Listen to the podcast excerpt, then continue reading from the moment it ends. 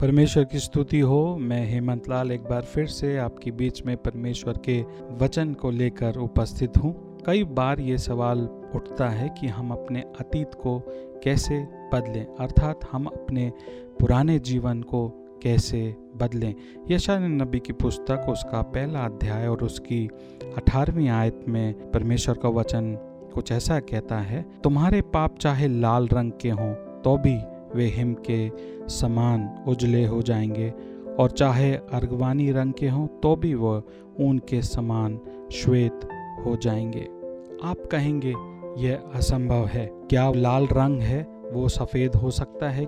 तो जो पाप को बदलने का एकमात्र तरीका यह है कि आपके अतीत को बदलना होगा।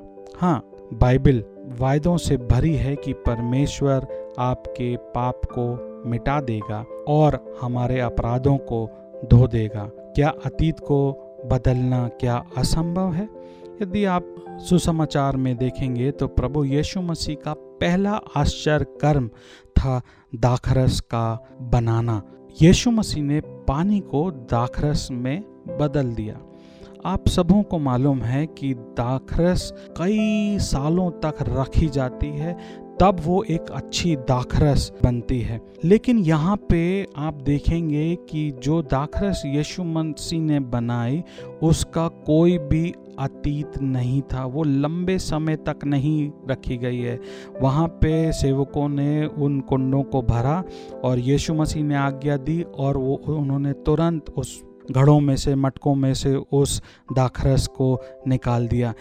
इसका मतलब यह है कि वो नए दाखरस के लिए अब अतीत की ज़रूरत नहीं थी। वो परमेश्वर ने यीशु मसीह के द्वारा उसको वहाँ संभव किया। अर्थात एक जो अतीत दे सकता है, वो अतीत को हटा भी सकता है। उद्धार प्राप्त करने के लिए हमारे उस अतीत को हटाना बहुत बहुत ज़रूरी होता है। तभी हम एक नया भविष्य प्राप्त कर सकते हैं। परमेश्वर ने सिर्फ़ माफ़ नहीं किया, लेकिन उसने हमारे अतीत को बदल दिया। और ये वास्तविकता है कि हमारा अतीत जो है, वो बदल जाता है और सब कुछ नया हो जाता है।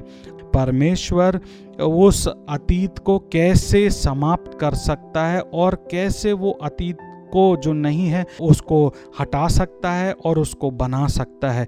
इतना ही नहीं, सब कुछ जो है, वो परमेश्वर ने यीशु मसीह के द्वारा हमें माफ़ कर दिया है। आइए हम उस क्रूस की ओर चलें।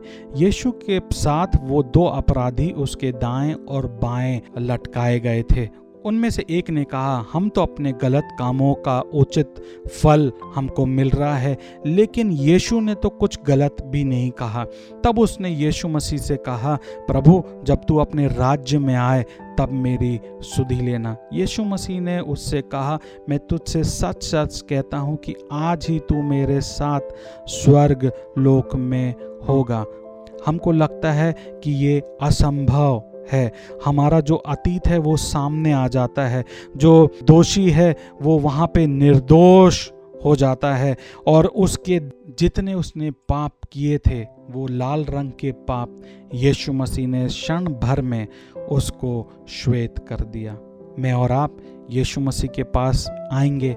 तो वो हमारे उस अतीत को भी बदल देगा, हमारे उस पुराने जीवन को भी बदल देगा और हमें एक नया भविष्य देगा। और यहुन्ना दस दस में यीशु मसीह ये कहते हैं कि मैं इसलिए आया कि तुम जीवन पाओ और बहुतायत के साथ जीवन पाओ। हम दुआ करें। परमेश्वर पिता, जैसे हम हैं, प्रभु हम आपके पास आते हैं और अपने अतीत को आपके पास लाते हैं। हमें लीजिए और हमें यीशु मसीह के नाम में प्रभु नया जीवन प्रदान कीजिए। यीशु मसीह के महान नाम में मांगते हैं। आमीन। परमेश्वर आप सबों को बहुत बहुत आशीष दे